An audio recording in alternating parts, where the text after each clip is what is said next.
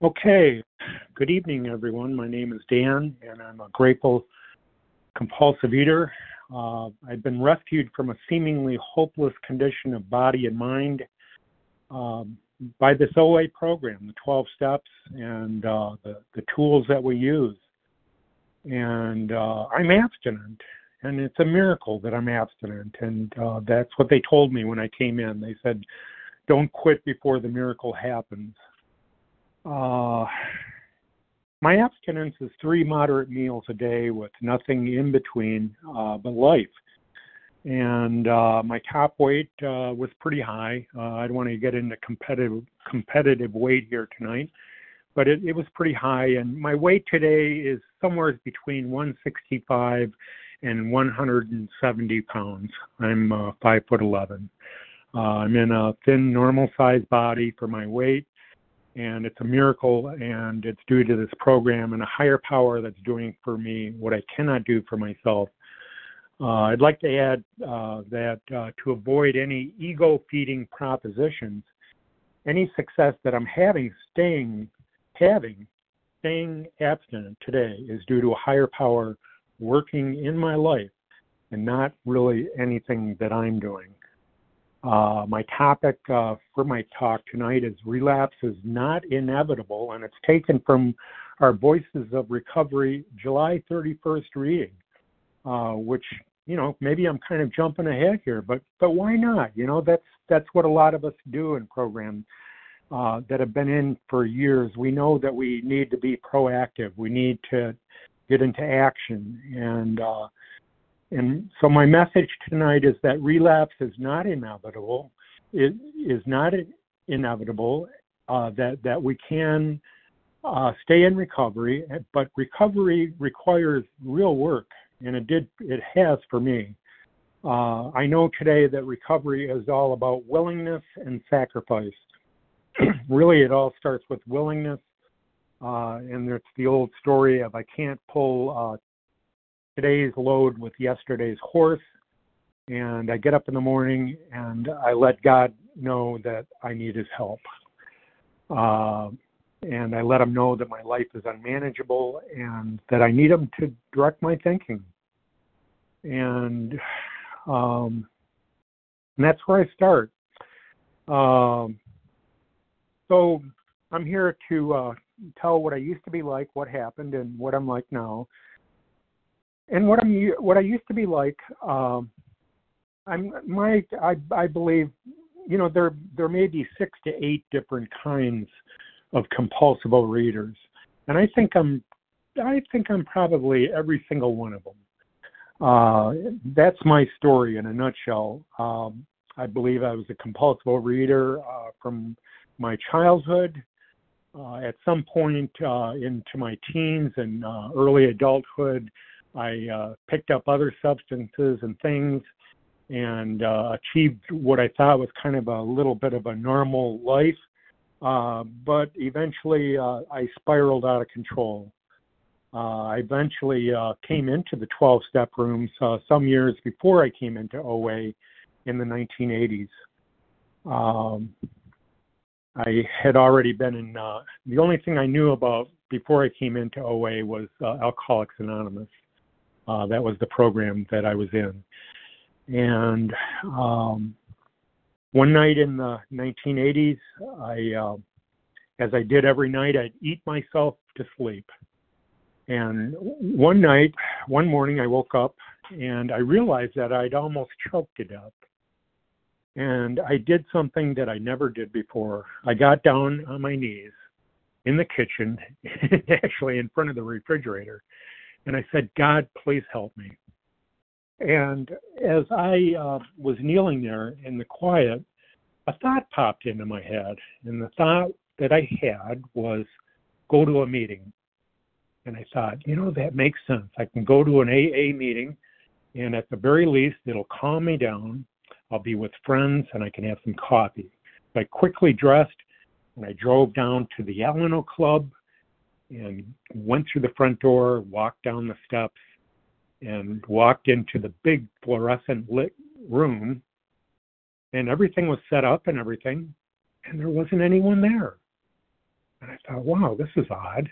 But then as I looked across the room, there was a door that was open on the other side of the room. And as many times as I'd been there for meetings, that that door had never been opened. And I noticed there was a light on in that room.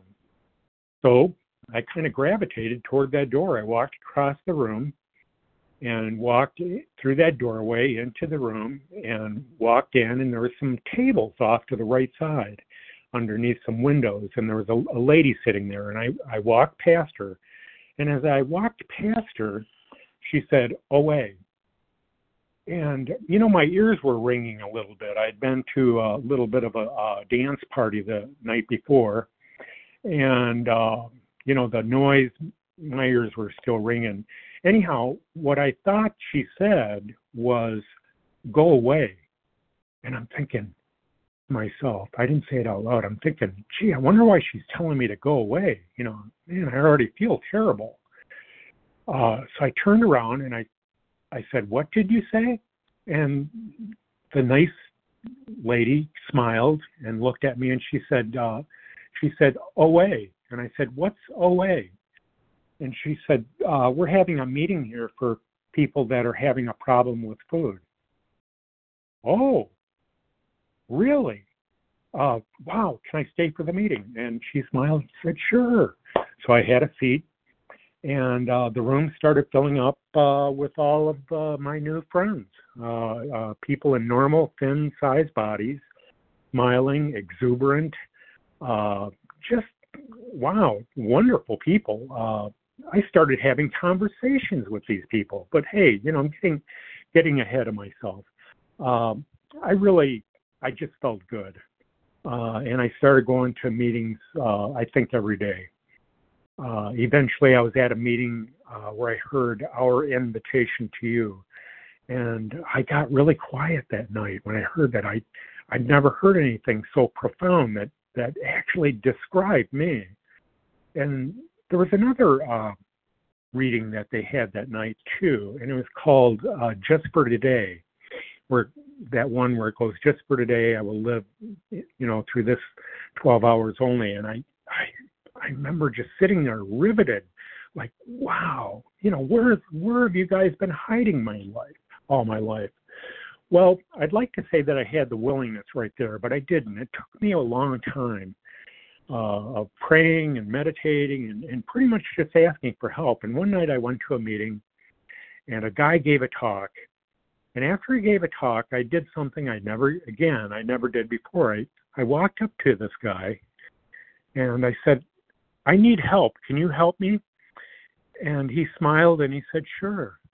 That I can I can help you. He said, Come back in a little while. He was talking with some people. So I came back in a little while and he grabbed a piece of paper and he, he wrote out a little simple little food plan and I and I said, Good, good. I I said I, I need help. I don't know what to eat, you know, and um I really had to swallow my pride uh there. Um I had to say that I didn't know how to do this. But once I did that, that was what opened the door for me.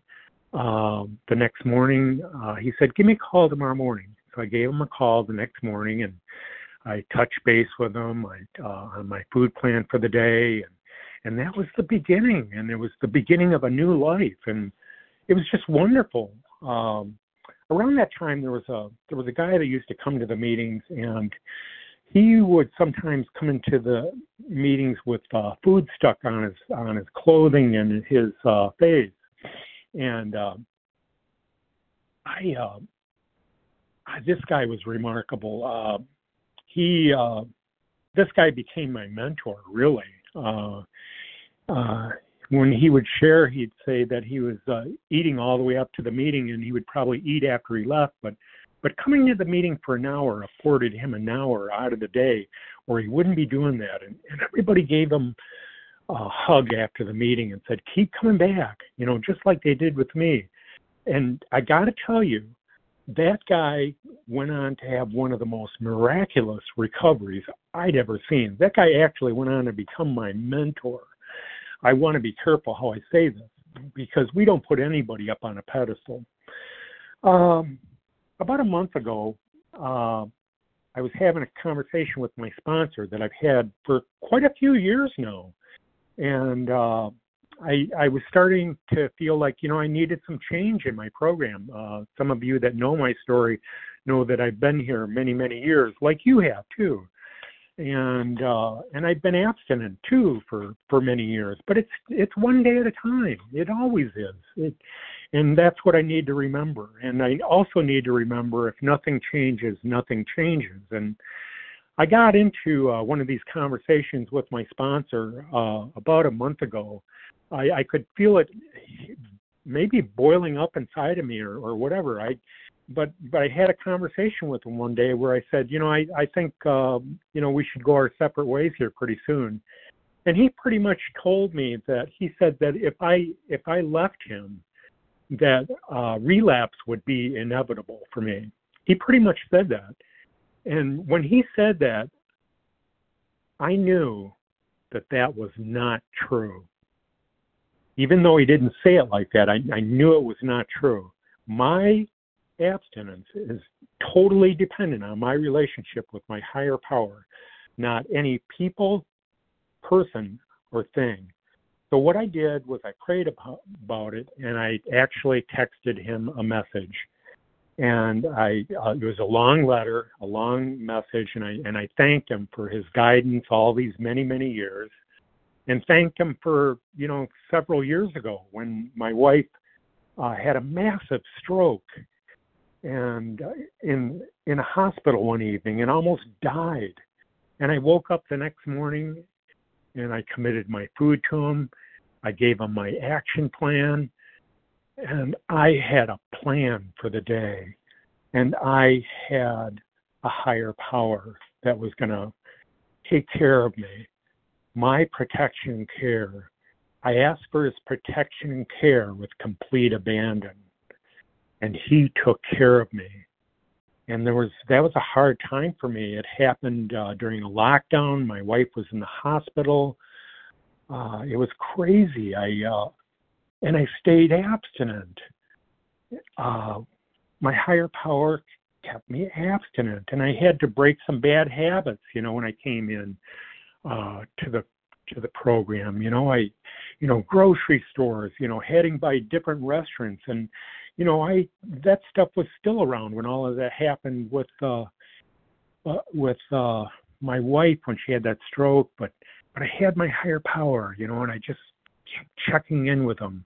There's a there's a book that that was written thousands of years ago, and and the very first words in it are "In the beginning, God," and uh, that's when that's how my days go good when I can remember in the beginning God. Just those four simple words now, what happens to me on some days is I I get into four little words that are on page 61 in the big book, second paragraph in the second line. And those four words are he begins to think. And whenever that happens to me, uh, I become unhappy. And so I'm a lot better if I remember those those first four words out of that book from many years ago that went, In the beginning, God. And that's where I was brought today when I was uh, given uh, short notice. Uh, I remembered those four words In the beginning, God. I remember thinking, I don't know what I'm going to say tonight. And then I remembered, yeah, I can just show up and I can say a little prayer before I get on the meeting meeting and I can say, God, what would success look like in this situation?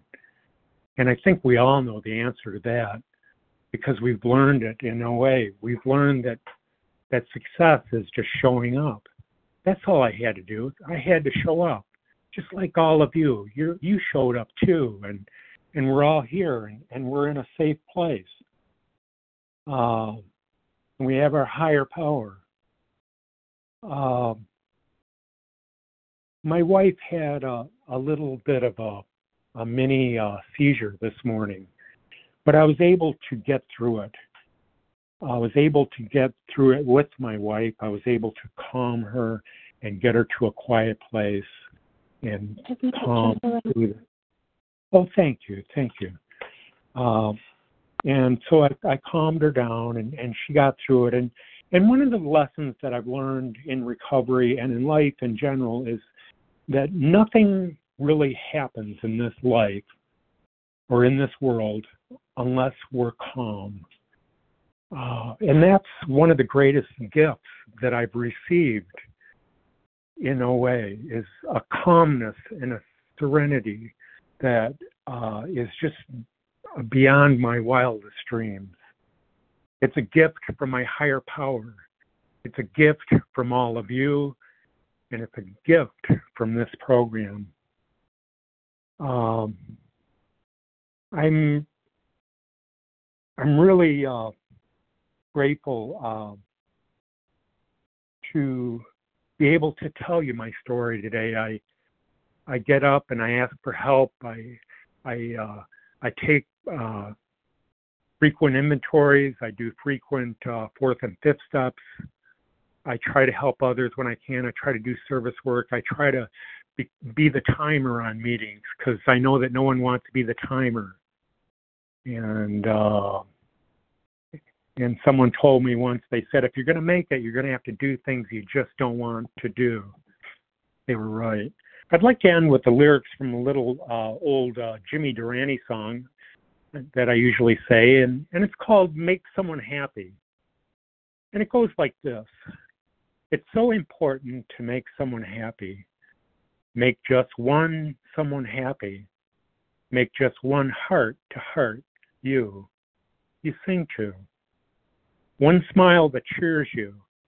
One face that lights when it's near you one girl you're everything to.